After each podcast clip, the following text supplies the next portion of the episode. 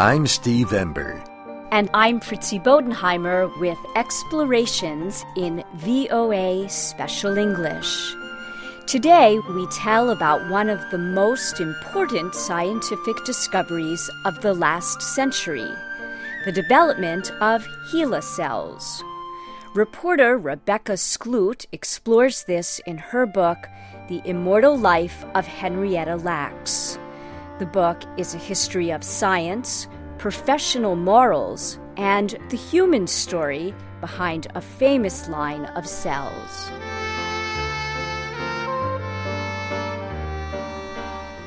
For much of his career, a researcher at Johns Hopkins University in Baltimore, Maryland, had been working to find a way to grow human cells outside the body. George Gey and his team of researchers wanted to grow cancer cells in a laboratory. They believed scientists could study this illness to understand its causes and find a cure. Dr. Gey tested many different human cells in many kinds of liquid, but the cells always died quickly.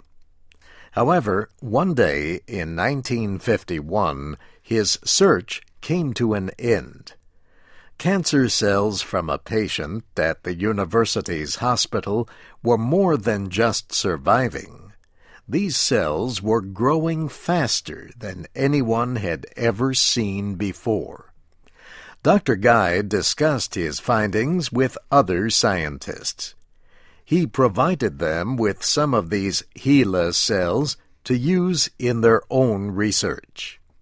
He began giving the cells to researchers across the country, free of charge. Soon, scientists in labs around the world were using these cells.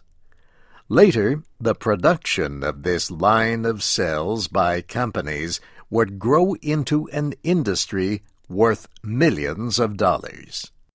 This kind of cell line is called immortal.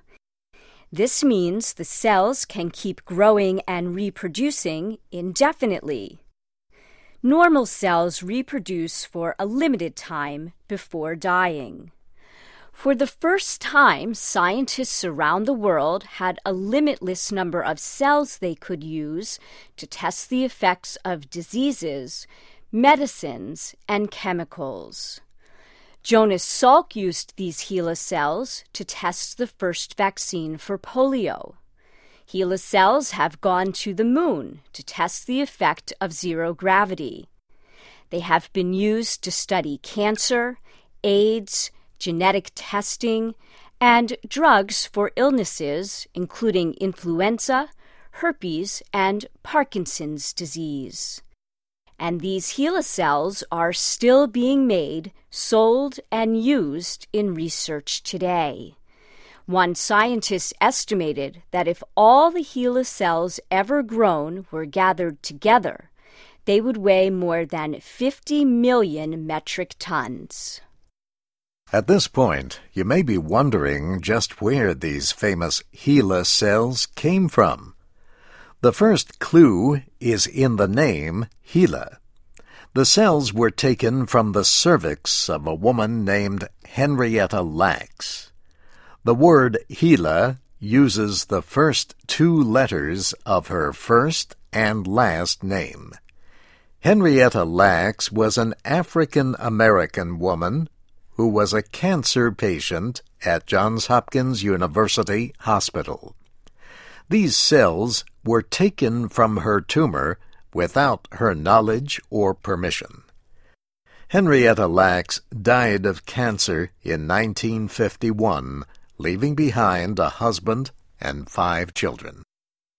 It was not until the 1970s that Henrietta Lacks' family learned that her cells had been taken and used by scientists.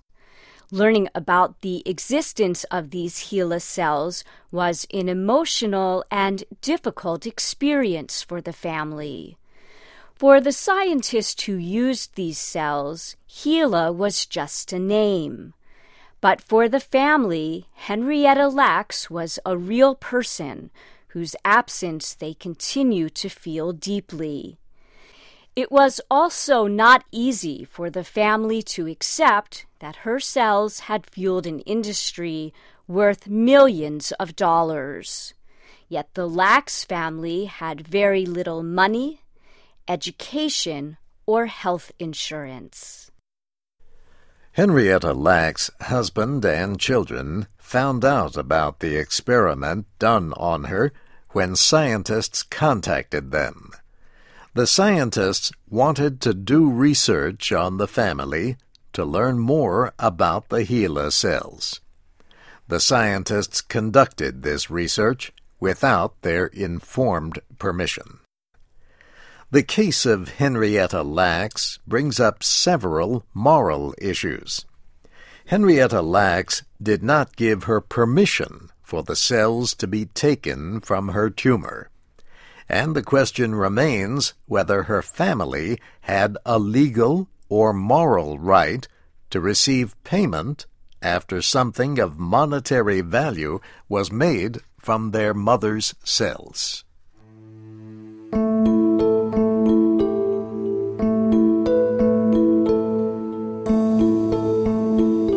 Rebecca Skloot is a science reporter she first learned about HeLa cells in a biology class when she was 16 years old.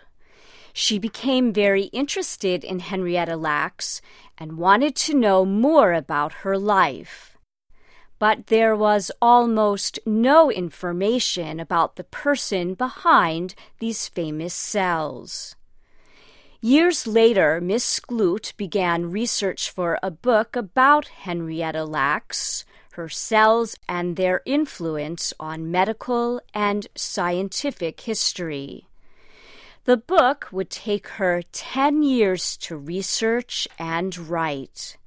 She interviewed many doctors, scientists, lawyers, reporters, and experts on medical ethics.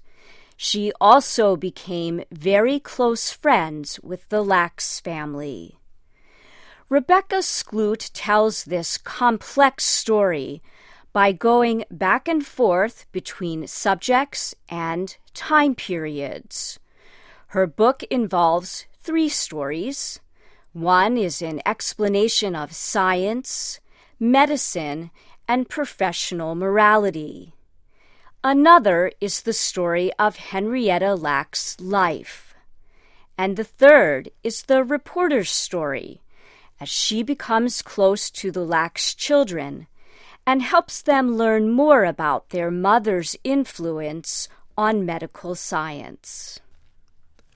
One storyline in the immortal life of Henrietta Lacks is like a history lesson. Rebecca Skloot explains about scientific and medical developments.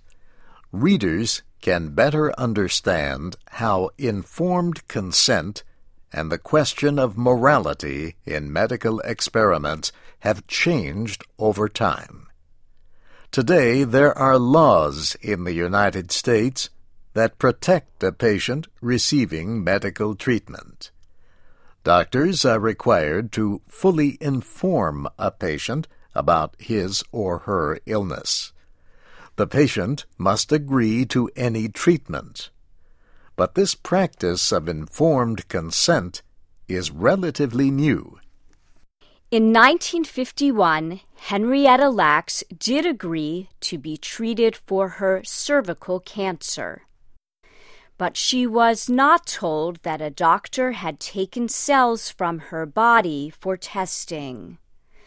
Rebecca Skloot points out that this was not an unusual medical practice during this period.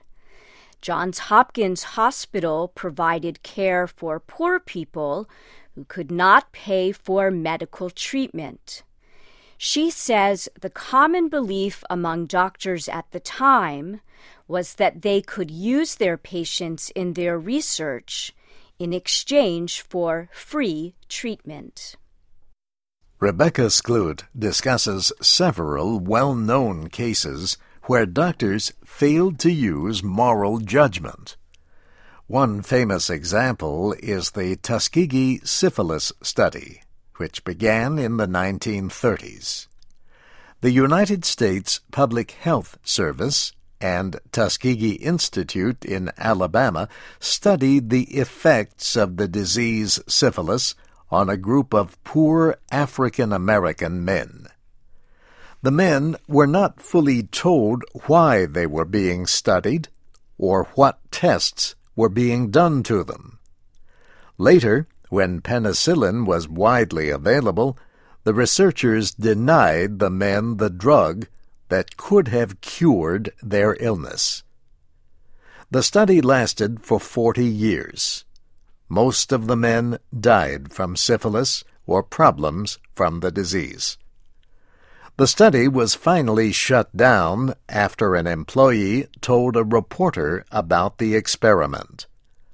The reporter then informed the public.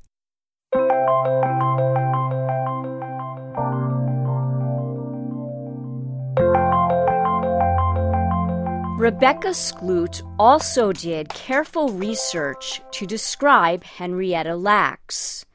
She writes about Henrietta's childhood on a tobacco farm in Virginia, her marriage, and her move to Baltimore, Maryland. She learned from Henrietta's friends that she loved to dance and to paint her fingernails and toenails red.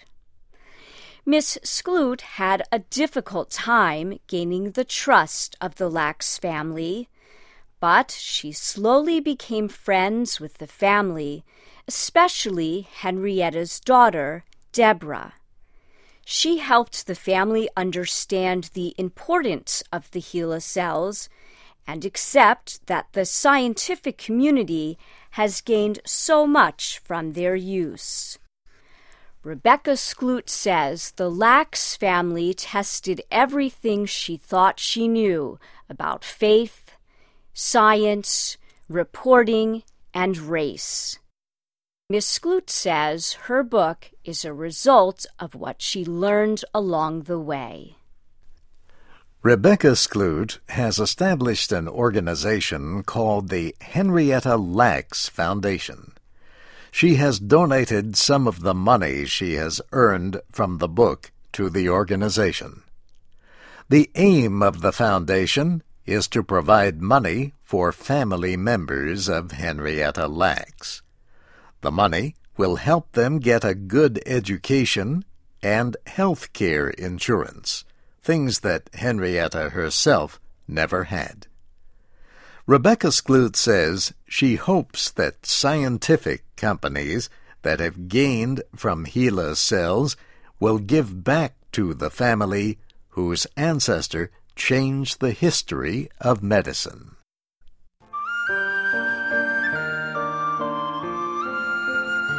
This program was written and produced by Dana DeMange. I'm Fritzi Bodenheimer. And I'm Steve Ember.